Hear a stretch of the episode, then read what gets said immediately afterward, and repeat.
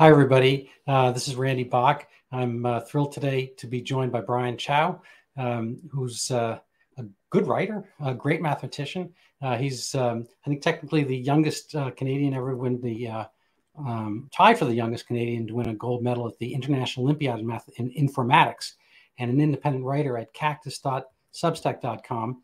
Um, and today's February 18th, 2023, by the way. And I came across Brian through his article in the New York Post on uh, ChatGPT 3 um, and some of its, uh, um, I guess, political proclivities. But maybe you can tell us a little bit more about your thoughts on this topic, Brian. Right, not just not just proclivities, but kind of intentional um, interference uh, with uh, ChatGPT's stance on a variety of political issues. Uh, so yeah, I was reached out to by the Post after writing several articles on Substack as well. You already mentioned that. And the primary series is documenting OpenAI. Uh, this applies to actually most of OpenAI's language models, most of the newer ones at least. Uh, and essentially documenting stuff that they have published uh, that describes in very clear detail how they went out of their way in order to influence the political leanings of their uh, of their um, language models of stuff like ChatGPT in quite a fringe and extremist direction. So uh, I, I really dislike. I think there's a trend in in really all media to exaggerate, uh, and I really don't like to try to speculate on things that have not happened. But the kind of interference exists to a degree that is uh, so extreme that I really can only give it in their own words. And in their own words, I included this quote in an article. Uh, they say, We demonstrate that it's possible to modify a language model's behavior in a specific direction with surprisingly few samples.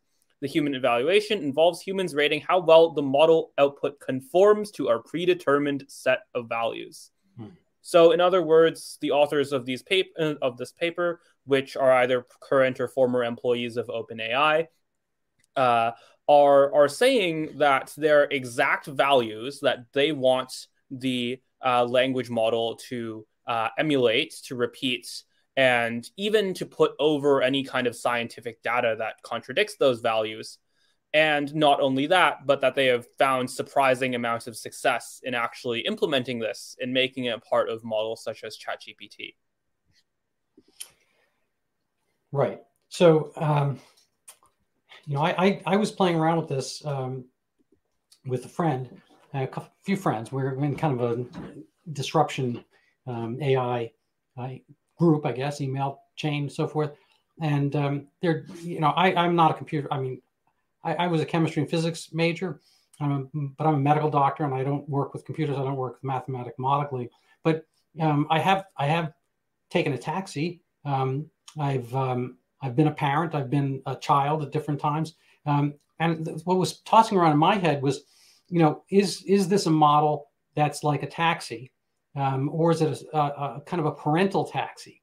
So the, what I was thinking was, well, if I want to take a taxi or an Uber someplace, I want to go to, uh, I don't know, uh, the beach um, today. You know, I, I put in my destination, I get the taxi, and, and ostensibly he should take me there.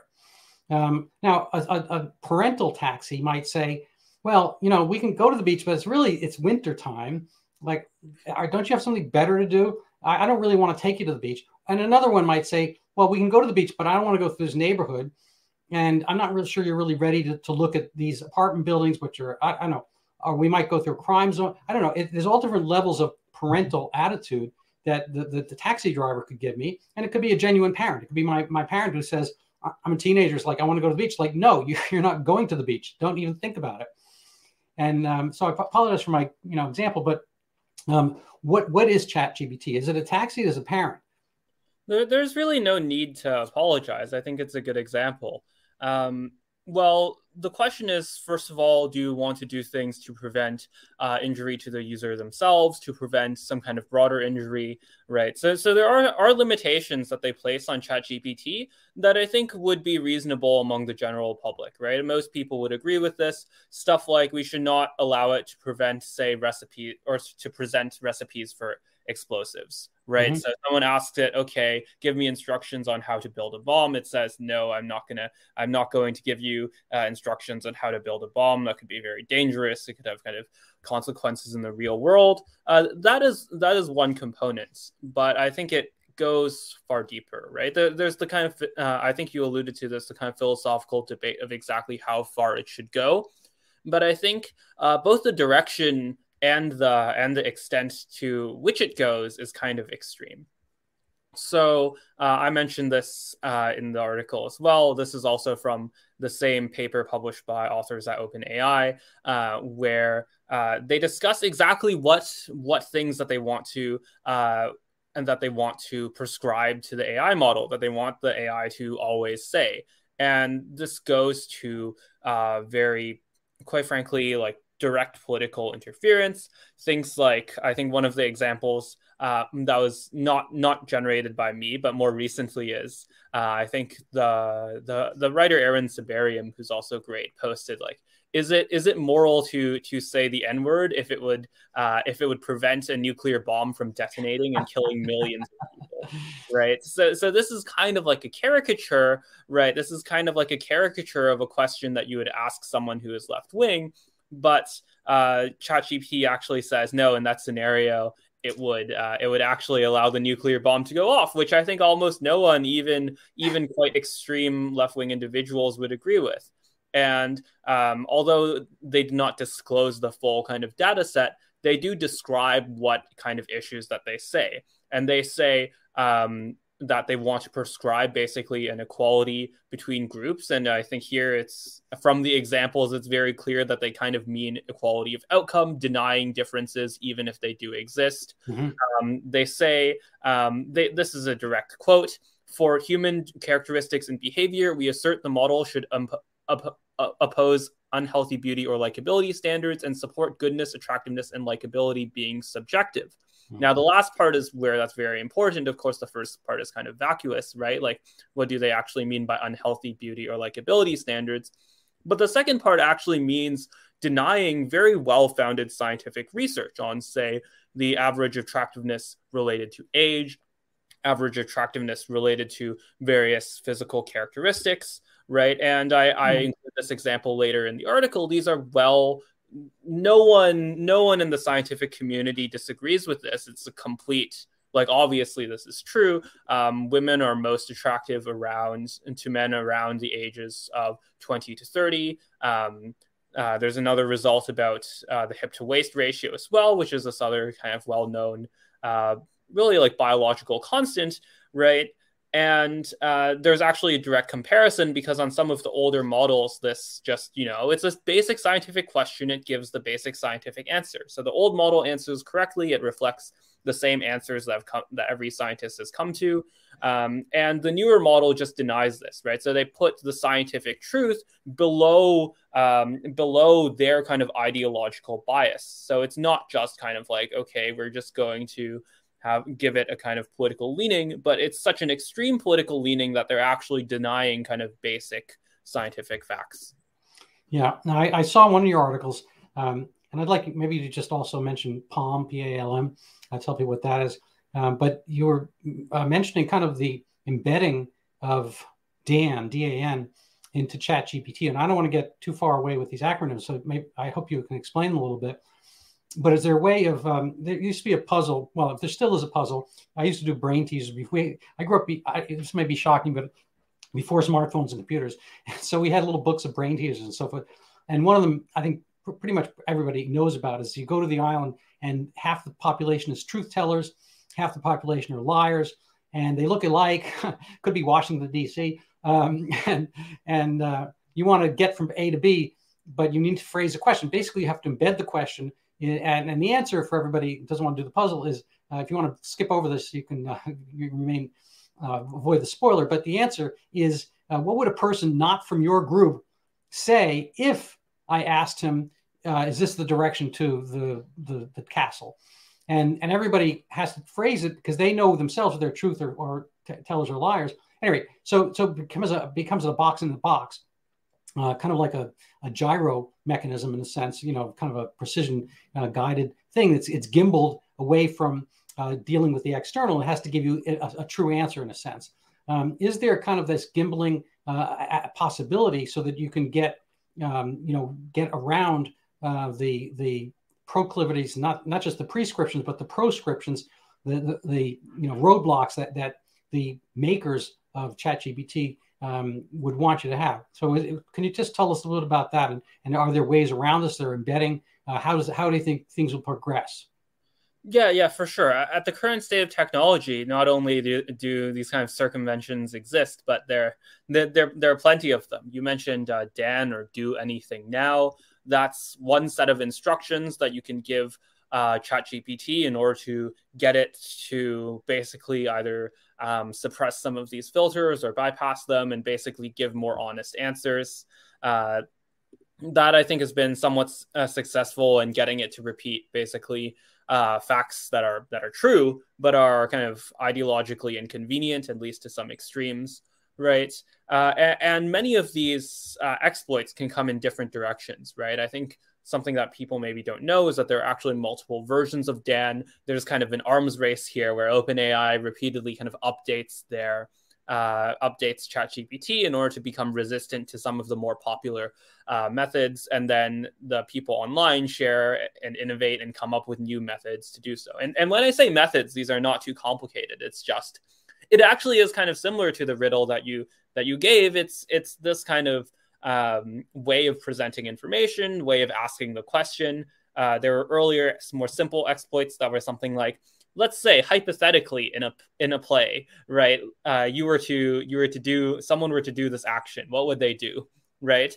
And that could mm-hmm. even circumvent some of the some of the things that I think would be more widely agreed upon, right? In in the earlier stages, you could even get it to say uh, list the list some of the chemical ingredients of a bomb if if they were pretending if ChatGPT was pretending to be in a play, uh, mm-hmm. which is very interesting.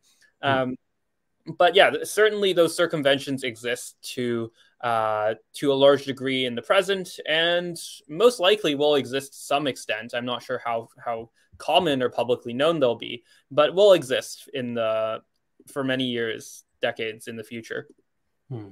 Now, I've asked certain things um, and sometimes it says, oh, my, my database just goes up to 2020 or 2021.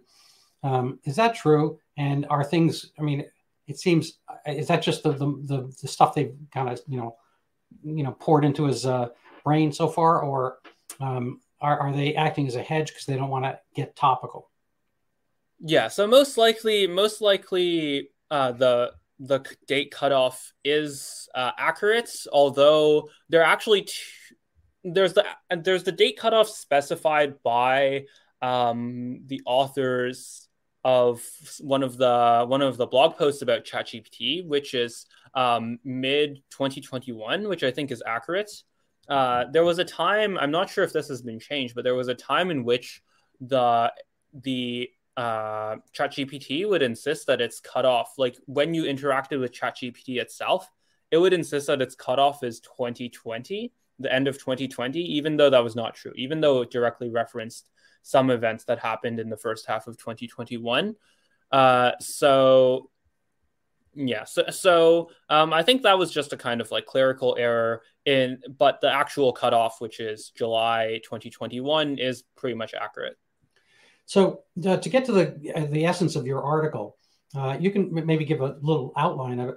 Um, but you know, in, in summary, um, you, it, it, had different kind of answers based on which certain political candidates was asked about, uh, including a former president. Um, and I'm just curious: is it looking at the internet for those answers, or is there some you know rule that's been set up, a fence or a roadblock uh, by the um, by the code writers, programmers? Right. So uh, I think that the best way to compare this is isn't it isn't completely flawless, but uh, but um, definitely kind of uh, allows you to test this kind of question is by comparing it to the older older model. So ChatGPT is uh, based off of GPT three, right, or in the internal kind of labeling of uh, OpenAI's kind of API, uh, DaVinci DaVinci three right? That's just their their naming for ChatGPT. It's the same thing. right? Or mm-hmm. sorry, for, for GPT-3, not ChatGPT. Uh, so ChatGPT is kind of based on that, but it has a bunch of different additional uh, filters applied, including this kind of political bias filter, right? Or, or well, to increase the political bias uh, in a kind of extreme left wing direction. Uh, and in many of the tests, uh, there much of the kind of like hard filters, the the situations where it goes and it says like, oh, th- this question is inappropriate to answer. For example, one of the things I think was it was something like write a poem praising Donald Trump and then write a poem praising Joe Biden, and it writes writes a fairly good poem praising Joe Biden and refuses to uh, write a poem praising Donald Trump, saying something like. Um, I forget the exact quote now, but it says something like we we do not want to engage in kind of uh, political or controversial topics, something like that, right? Which is very clearly a kind of double standard here. Um, if it were to apply that kind of standard equally, then maybe maybe like in some cases that would be preferable, mm-hmm. but it's, it's, clear that they don't even do that. Uh, and you can compare this to answer the second part of your question, which is something like, was this kind of intentionally introduced? I think it, it, it's guaranteed that it was introduced because the old model did not exhibit this kind of double standard behavior. But I think that the kind of circumstantial evidence, including this paper that I talked about, including several blog posts which OpenAI made, that was clarifying how it essentially. Uh, this is actually something I don't know when this uh, when this article or sorry when this interview will be live but uh, next wednesday which i believe is the um, which i believe is the 22nd february 22nd i'll have an article detailing uh, this post but that openai in response to essentially uh, a bunch of um, quite frankly, political activists, highly partisan political activists, uh, said that it would do, it would uh, ad- adopt or at least look at policies to address quote unquote misinformation, right? And in this case, uh, I I'm very skeptical that it will address the kind of left wing misinformation that's it's introduced into ChatGPT with this kind of filter, but instead censor mo- most likely more either factually true or kind of opinion statements that people uh, that people have gotten ChatGPT to say, uh, and so uh, so it's very likely that this is intentionally introduced, both because uh, this is something that was introduced by some kind of process in between the older model and ChatGPT, and also because well they have a basically a confession right? They they have a confession saying that they intend to apply um, a vast variety of ideological filters to ChatGPT and to other language models that they publish. And I mean, if someone if someone tells you who they are, you should believe them. Yeah, I know. It's it's an amazing irony to me. Uh, I have a I have a couple brothers, and one of them's a uh, was a journalist, and he worked for major um, outlets and so forth. I'm not going to go into it. Um, and amongst his brethren and sistren um, in the journalist field, um, there were various opportunities. At one point, he was between jobs, and there was an opportunity because he had gone to Columbia um, and spent a long time there in journalism school and undergrad, and he knew Columbia back and forth. He lived right around campus and so forth. And Mr. Obama was running for president, and it was he spent time at Columbia as an undergrad. It was pretty much a cipher. Nobody could remember him at all. And fine, I don't care. Maybe he's just you know below the radar, quiet. I have no idea. Um, and so I said to my brother, you know, this is a good opportunity. You're between jobs right now. You could you know do a little freelance piece on Mr. Obama's time at Columbia because you know you know know hundreds of people and knew people going back to that time. And so you know he seems like an easy score. And he said, um, I'm going to leave out the epithets he called me, but basically he says i would never do that. It's like why? You're looking for money. Da, da, da. Says, that's not, not the issue. I would never do that. I would never go against basically the progressive cause. And what if i found something out that that you know would not benefit him? Like i i, I thought that was reporting. I mean that, that's kind of reporting.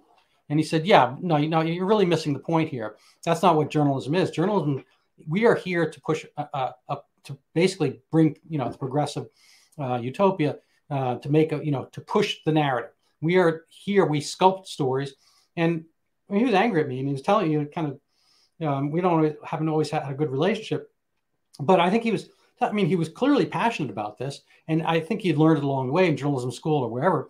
Um, and he went to the top journalism school.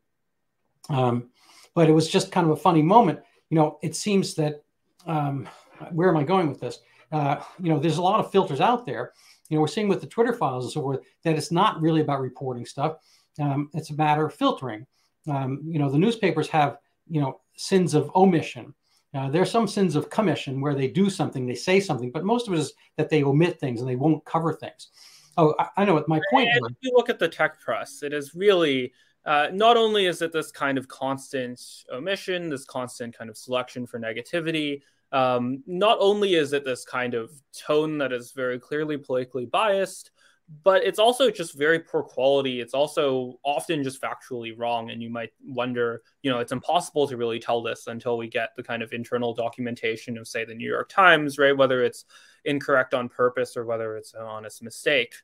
But yeah, I think the, the clear pattern the clear pattern is that there's sort of a sec- selection away from talent, right? These these kind of top schools, there was at least a point in time where you could genuinely say that kind of the clear, you know, centers of technological innovation um, were coming from these schools. Like this was a point in time, right? Maybe like 60, 60 years ago, there was already starting to be a kind of decline. Maybe more like 80 years ago, this was the case.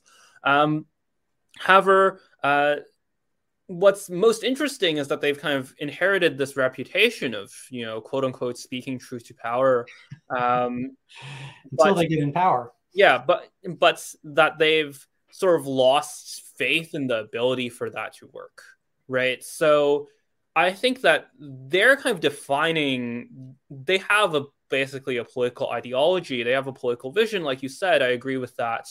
But what's most interesting is that most of the time, uh, even even if you're say in quite an extreme uh, regime, right, say under the Soviet Union, the, there was at least enough self confidence, at least in the early stages uh, of that regime. And I think like actually a very good example of this in China uh, is China, where they do have the this uh, idea that if they just pursue the truth, if they pursue technological innovation, if they pursue basically, you know, um, innovating technology and really kind of giving the Americans a good fight, right? That they will win. There's that kind of self confidence in their own societal system and their own ideology in in the way that things are progressing.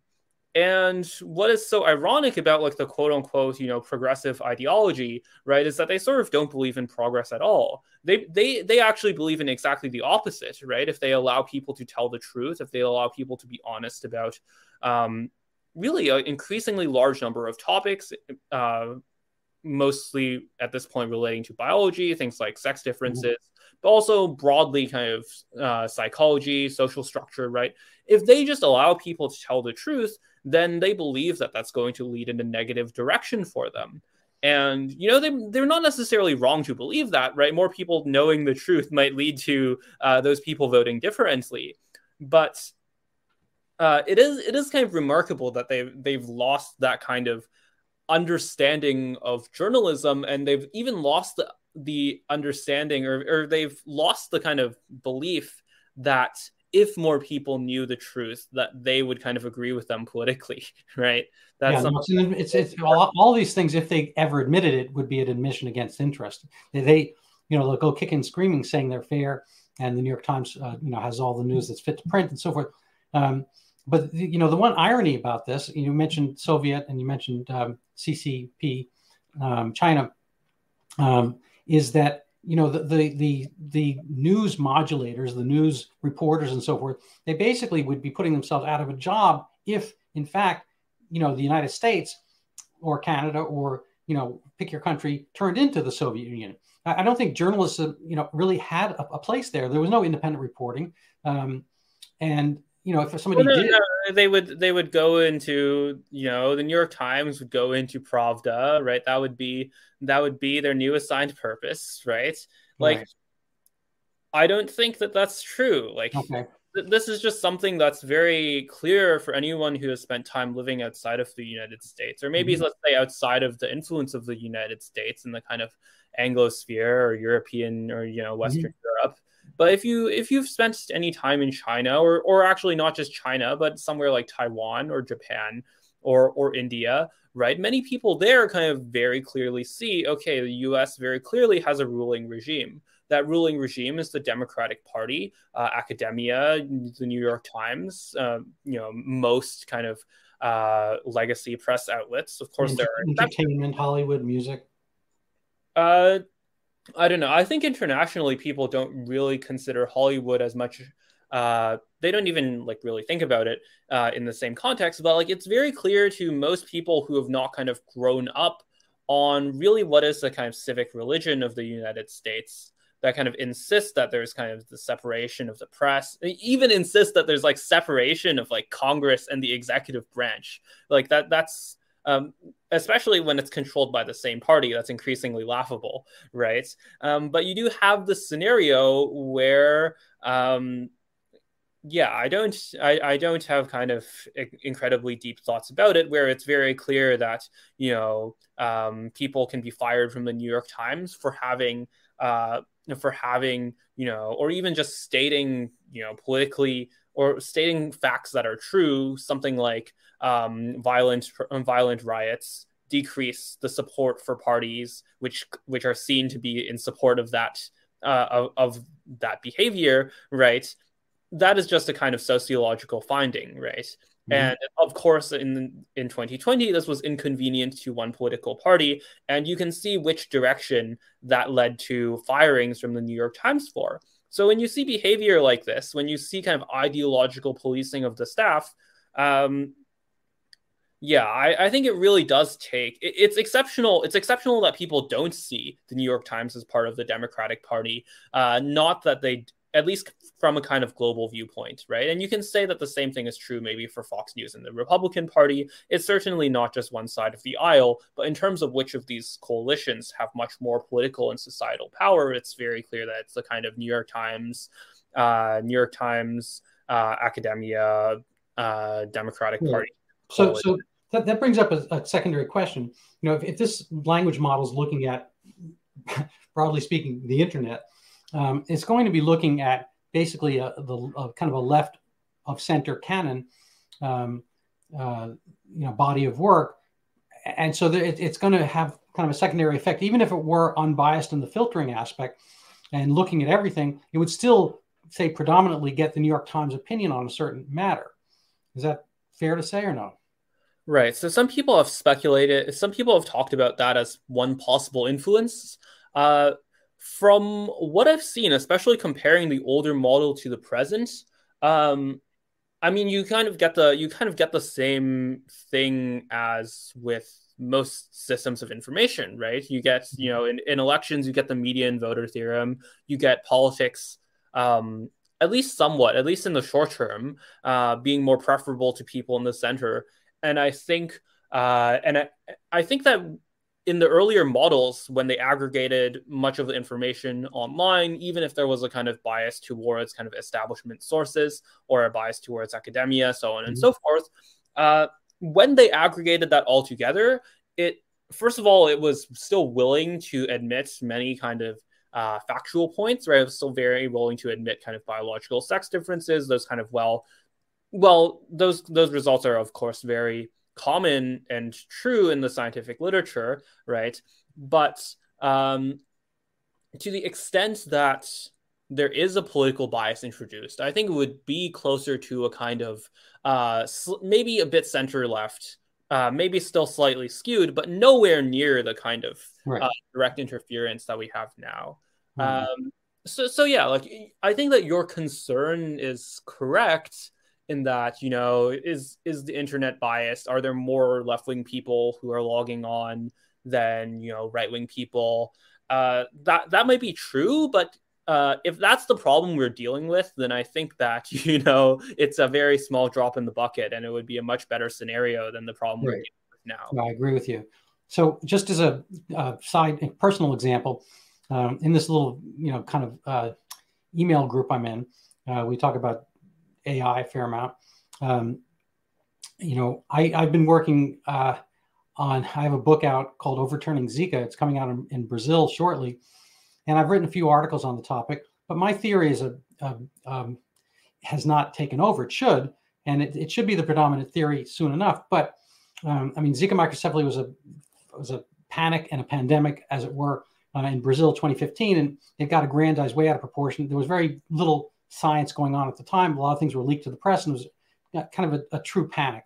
And I'm not going to get far into the weeds on that. People can, you know, look and read, you know, find my book and so forth.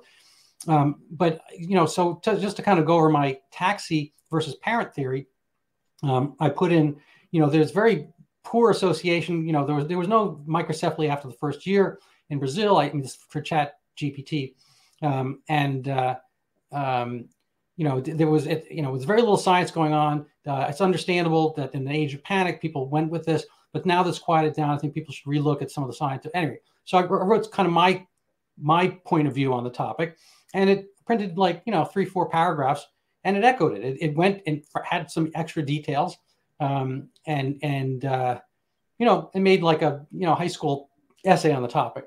And my friend, you know, did the contrary. He he said, you know, Zika microcephaly is quiet of late, but it's very strong science, and it's going to come back soon. And you know, people should anyway. So he, he put a different opposite premise and it wrote the essay just the way he wanted it. And so I thought, oh, okay, great. This is kind of a tool um, to help you develop your thoughts and so forth. I mean, using some knowledge, and you can find knowledge on either side. But when we went to the you know, vaccine issue or natural immunity versus vaccine immunity, um, there, there, there was no, you know, there was no more equanimity uh, from the, the language models. But, you know, I mean, I think it's very, very, very, you know, five varies, 18 varies very, very, very, very well shown that natural immunity is a better protection than vaccine immunity. Um, and but so I put something quick in about that, and it's like no, no, no, no, no. you know, yeah, vaccine immunity, you know, natural immunity is, is anyway. It, it tossed that aside, just the way uh, you know some Wikipedia stuff did very recently, um, and it's just kind of like, you know, for certain issues, it seems like the vaccine, um, you know, or you know, COVID, whatever. It's like going to go super um, you know, kind of, you know, because I hate, you know, I don't misuse the word, but kind of full Gestapo um, on you. And, uh, and it's just not going to let you have it, and it's just going to it's going to bite you. You know, if you try to put your hand in the machine. So I think on the this is this is interesting because on the issue uh, on the issue of vaccines, I I don't think I uh, I don't think I experimented with it that much, but it was it was fairly neutral when I looked at it, it, it kind of referred to the date cutoff fairly uh, quickly. It talked about, you know, this was this was kind of the state of things. It said like, okay, there's still um, upcoming, you know, there's still upcoming information about the vaccines, right? Mm-hmm. Um, yeah, I, I, did not. We, we, can take, we, can take, that offline. I'll show you some. I, I don't want to spend our time here, but I, I, went through, you know, a fair number of iterations uh, dealing with it, um, and I, you know, so I, I, tried to see whether it knew about Omicron, and Omicron's been out since 2021. Uh, you know, late 2021. It was in South Africa, uh, like no October, November. So it should, you know, theoretically know about it.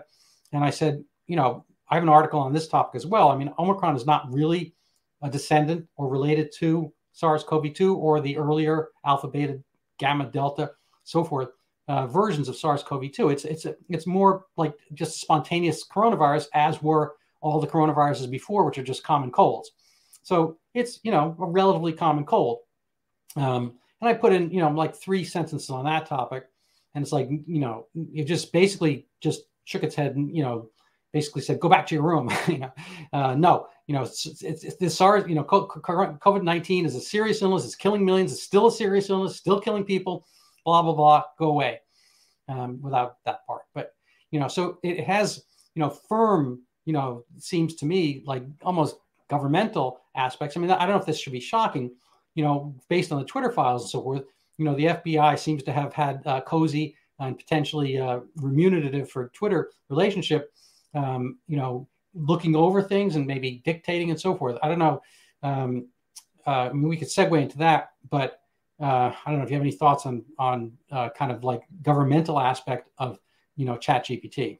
Yeah. So I mean, I actually, I actually am somewhat interested in, uh, in when it comes to like the vaccine issue, right? That as a kind of thought experiment for what OpenAI's or what ChatGPT, any language model's behavior should be, right? Where I think that you know, uh, I am obviously not an expert, but my reading of the kind of literature, there is a kind of case or like the, case for vaccines is definitely, you know, it's definitely much more um, represented. It's definitely much uh, and, and, there is, you know, very substantial evidence that people have put together uh, in favor of it. Now, you might have critiques of those papers, but uh, in terms of just summarizing the information that is there, right? Um, if you were just to kind of summarize the information that exists uh, re- relating to vaccines, um, I think that you would come up with a kind of like you know center center but in favor mm-hmm. perspective of it. Mm-hmm. Now the question is like whether that should extend to basically prohibiting uh, prohibiting aid and writing writing kind of essays, generating kind of material, plays, whatever, writes poems, so on and so forth. Uh, it, in opinions that may, might be contrary or kind of uh, arguments that might be contrary to what you know ChatGPT has summarized from what information exists out there, right? Basically saying, you know, like it's it's most interesting here because it's not just opinion, right? There's actual kind of published evidence in support of this.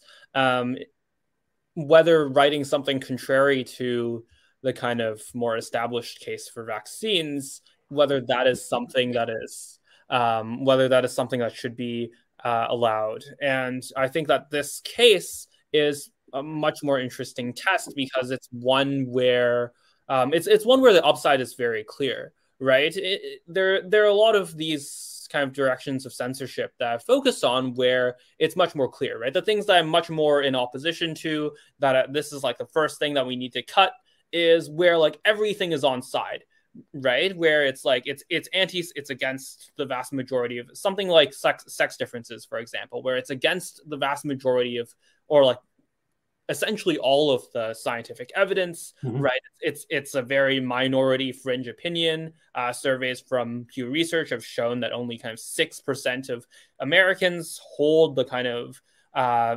uh, this essentially, you know, extreme social progressive opinion that there are no biological, uh, including that there are no biological sex differences, right?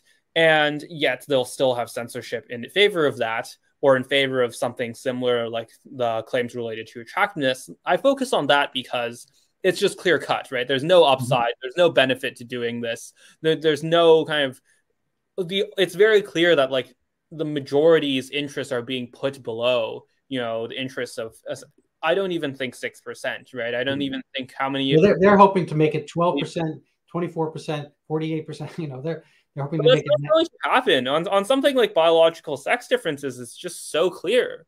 Like you don't have to, you know, like people were writing about this. You know, like Aristotle had had writings about this.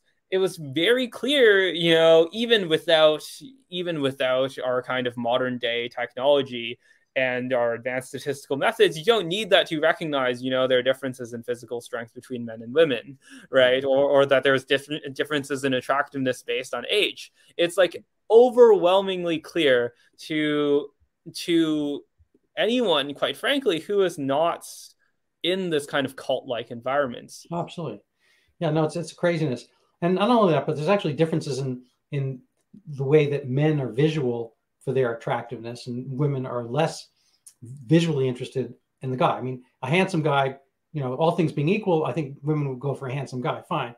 But men are far more interested in, in, in a beautiful woman, you know, over other characteristics. So, you know, I mean, I think a woman is is kind of look, looking more on the security axis. You know, how, how well a guy is going to be reliable, uh, providing, you know, his his uh, finances, his prospects, and all that kind of stuff than, than a guy is for a woman, which is, you know, whatever, the nature of the world. And, you know, it, it's just, you know, somewhat hilarious. I mean, we don't have any trouble, uh, you know, looking at, uh, I don't know, uh, behaviors of, of sex differences in animals, insects, and so forth. Um, and, and, and, you know, weirdly enough, humans have the, I think, single largest physiologic or excuse me, outwardly cosmetic um, differences in, in, sex appearance of any species. I mean, if you look at you know a, a guy and a gal horse, you know, a, a boy and a girl raccoon, whatever. I mean, I think experts can probably you know pick them apart and so forth. And but a lot of you know dogs, maybe they're slightly different in size, Um, lions have some difference, manes, whatever. But but physiologically, I mean, we have um, you know women, even amongst the primates, like human women have have full breasts throughout their you know post pubescent life, and and most of the other primates don't. I mean, gorillas and monkeys and whatnot, they'll, they'll grow you know, breast tissue during lactation, and otherwise, kind of they're flat chested and so forth. And so we have you know the most. I mean, guys, human guys um, are probably the most you know visually motivated amongst uh, you know any mammal species I can think of the top of my head. And and so it's weird that we probably have the most sex differences of any of the species around, and so all of a sudden we can't see it or find it or whatever. And it has nothing to do with you know the opportunities people might have for jobs and so forth based on their sex and all that kind of stuff. Leaving that aside. Wait, I think I read. Once again, I'm no expert on this. This is kind of straying away from what I'm most knowledgeable about, but I think I read somewhere. Uh, I'm not sure if it was the Joseph Henrich book, "The Weirdest People in the World," But I read I read in some book that there was an evolution or there was a decrease in kind of um, there was a decrease in differences in muscle mass, although I'm not sure, and, and kind of proportion, right, in, in terms of uh, heights. Uh, so, certainly, like certainly relative to kind of non-primates, right? There are definitely many many cases where those we can think of many much more dimorphic species out there, mm-hmm. uh, but yeah, I'm not sure if it's all in one direction or it's most likely mixed. That might be the case. You mentioned earlier, you mentioned earlier government interference, and I think uh, this would be a good uh, topic to touch on briefly. Although, um, like many things, like you mentioned, the Twitter files, this is not necessarily completely known to the public. Um, but I think that's uh, yeah, my friend Richard Hanania has made the case that uh, many kind of anti-discrimination laws have been weaponized uh, in ways that basically force ideological conformity. Um, there was the one uh, he wrote this article called uh, "Wokeness as Saddam Statues" that basically went over this kind of sociological process. The analogy was something like. Um, in in any kind of totalitarian regime, you have people essentially uh, going out of their way to make increasingly grandiose gestures towards whatever the kind of um, ideological ruling force was, right? So with Saddam, with Saddam, you had many people increasingly offering to spend more and more money on on statues of him, even though he might have preferred actually that it was spent on like military uh, equipment or something like that. And you see this in the Soviet Union. You see this in kind of Lysenkoism as well, which mm. was essentially the the the process of adopting, you know, communist biology. Right. Uh, and I put quotes there because this this directly led to mass famines in the Soviet Union and China. Yeah. No, that's exactly right. You know, you have some interesting points there. We're gonna we're sort of rounding out the hour, so I don't want to um, take too much of your time. But I, I will mention that again, getting to my little favorite topic of late, uh, the Zika uh, uh, Zika microcephaly panic slash pandemic. Uh, the reason it disappeared is because I think the science is not there. It was there the one year, even in in northeast Brazil where it had been, they never saw any more increase in microcephaly at all. They didn't see it in Colombia next door in that earlier year. They haven't seen it anywhere else on Earth since. They, they tracked Zika to Rajasthan, India, Malaysia, all these other places. They never found any increase in microcephaly. Zika itself is just kind of a mini dengue, and it's not a worry in and of itself. It worries causing small heads. But as far as the Lysenkoism, um, it's similar in the sense that before this all started, there was a group of, of doctors slash scientists who were hoping to find a brand new virus in Brazil. So they, they named their group Chikungunya um, um, WhatsApp group. They called it ChickV. Uh, the mission actually was their name, and the ChickV was for chikungunya virus and they were hoping to find chikungunya, which is another West African virus, never been in Brazil. They wanted to find it because they wanted money to come to the northeast poor of Brazil um, to, you know, for, for money, you know, to change, you know, help kind of social initiatives and inequities, whatever. So it was a leftist center, um, and there's a guy Rudolf Virchow, um, a German doctor and, and social uh, engineer in a sense, and he he was their model of basically finding something scientific because you've already had this idea in advance. It's a little bit like like like Lysenkoism, um, that the there was no there was no formal communist t- tendency and uh, aspect in Brazil per se, but it, they, they were uh, probably left of center, and they were hoping to find a virus. Now it turns out to be Zika, and I think that's when they went wild with it because they were so thrilled to find something that would do that. And it did it, mind you, it actually worked in terms of their political aspirations. It brought lots of money and attention to the northeast of Brazil. Now it might have wasted those monies and intentions because you know nothing ever came of it, and they could have spent that money somewhere else better and so forth. But, but it's an interesting prospect when people put their machinations, their ideas, their preconceptions ahead of the science. And that's probably what's happening with some of these models that we're hoping to you know bring you know illumination, uh, ease, uh, quicker intelligence, better you know formatting for our, our capabilities, better ways to fix your car, uh, better ways to you know get downtown, whatever you know, and and, and yet uh, people I guess can't avoid kind of dipping their fingers in the honeypot and and and putting their own stamp on it. I mean, I, I suppose that's just human nature. We can't get around it. So uh, here's the question, I guess. You know, so so in, in the end, if we can kind of do that um, little riddle, the embedded riddle, will ChatGPT kind of ex, uh, exculpate, excuse me, uh, excise the the human aspect and try to go to a better, pure, pure narrative, or will we just not wind up with kind of a fascist uh, ChatGPT? I, I don't think that's you know I don't think that excising the human element will ever be an option. People will always be, you know, people will always have intentions, they'll always have motivations, even if there's some more advanced technology involved. I think the best scenario, you know, like there are attempts to kind of control, they're kind of more noble attempts to control uh, GPT. There's the kind of, or uh, machine learning more generally. There's the kind of um, AI risk people who, many of whom I'm friends with. But I see that fundamentally, um, and, and, I have other, uh, I have other disagreements with them, increase, including the pace of development. But I think that fundamentally, the kind of societal pattern that we see is that, including with OpenAI, right, including with ChatGPT, that the people who end up winning a kind of battle of censorship, the people who end up kind of uh, suppressing scientific facts, are not the most rational or the most capable people. It's exactly the opposite. It, it's it's a fringe contingent, as, as we saw with OpenAI, that really is among the most delusional people on the political spectrum.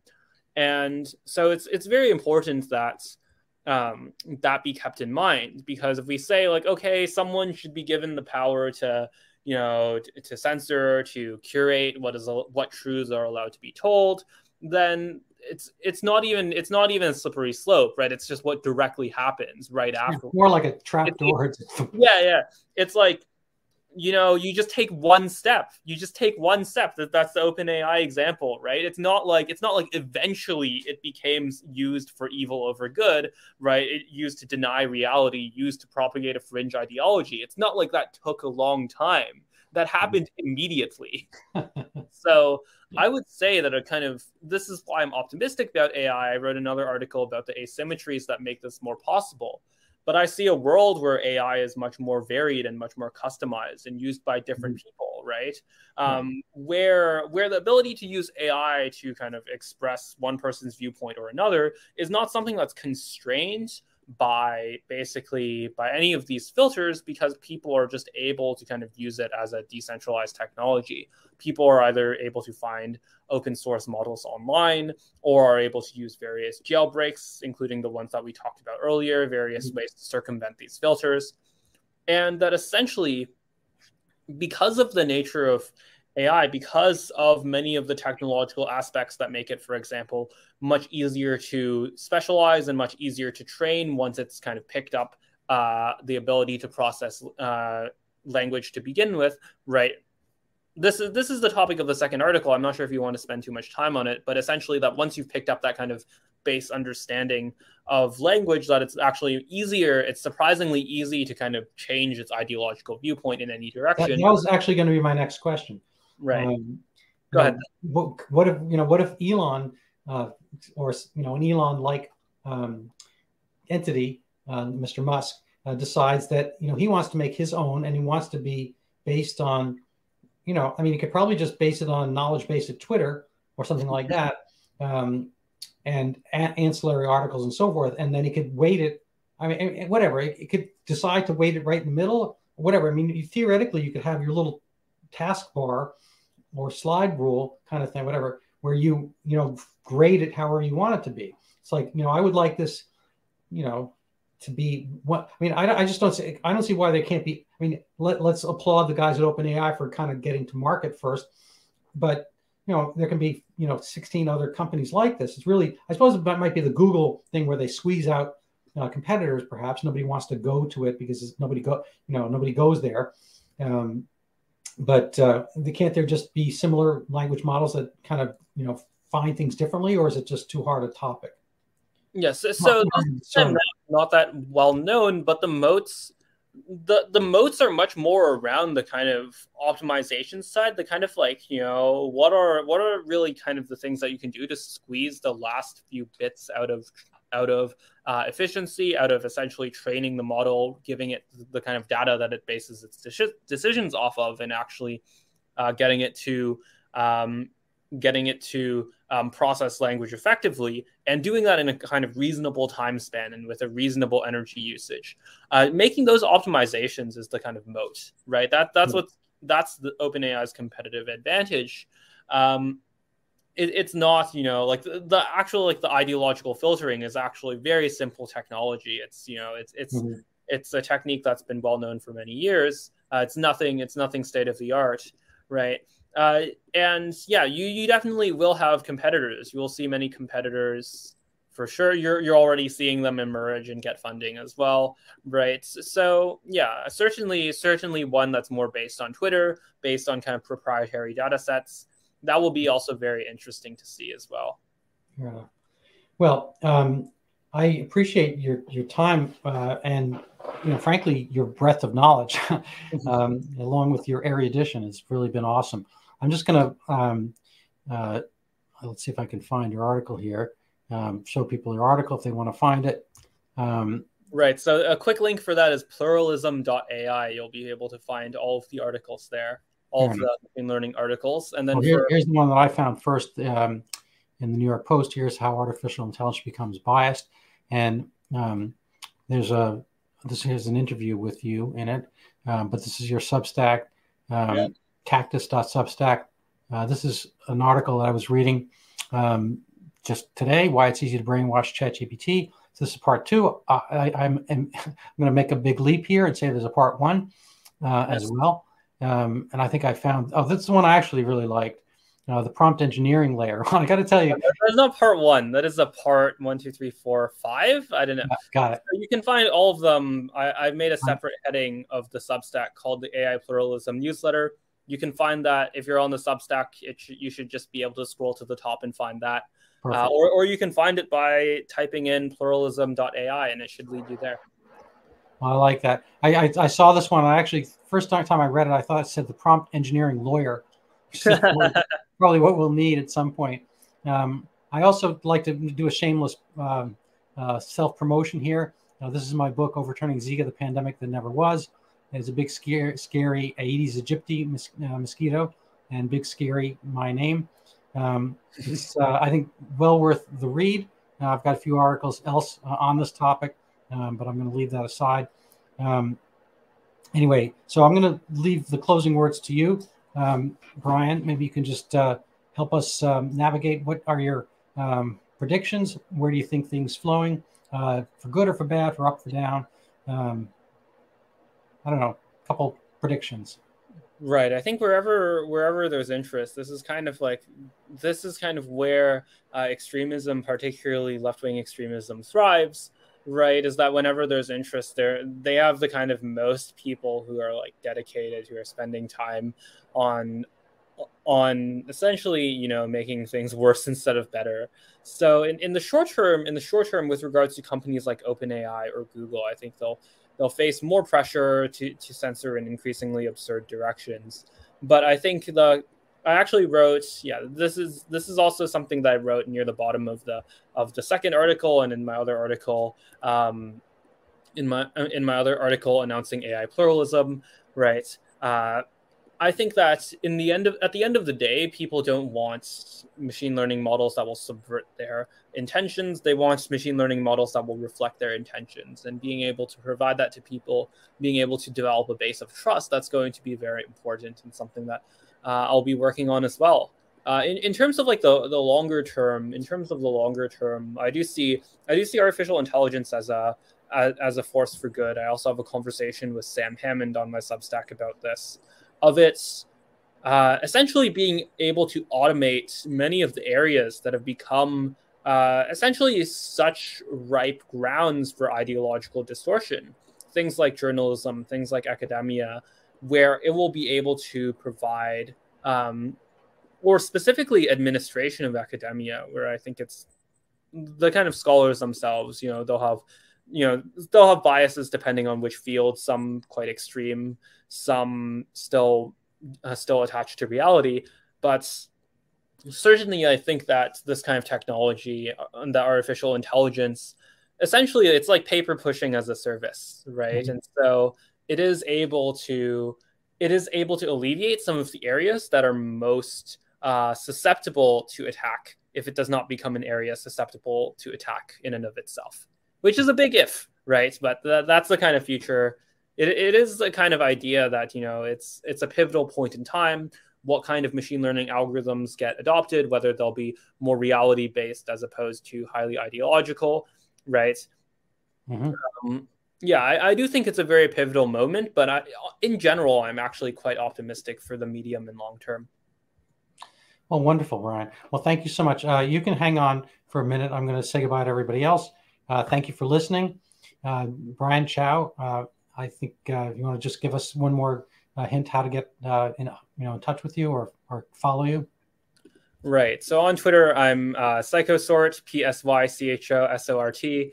Um, the origin of the name is that you know David Shor said on a podcast that you can't you can that you can't win elections just by sorting people on a spreadsheet, and I say no, you you have to sort people in real life. You have to allocate the people. You have to find the people with the right kind of uh, right kind of abilities and the right kind of disposition. That's the origin of the handle, right? Uh, and uh, you can find me on cactus.substack.com. And for shortcuts to the podcast from the new world, shortcut to the to the AI articles, pluralism.ai. Wonderful. Well, I'm in your debt, and uh, should you need any favors or or need any uh, Zika microcephaly thoughts, uh, give, give me a buzz. At any rate, thank you so much. Uh, I hope to talk to you again soon. Great. Thanks for having me.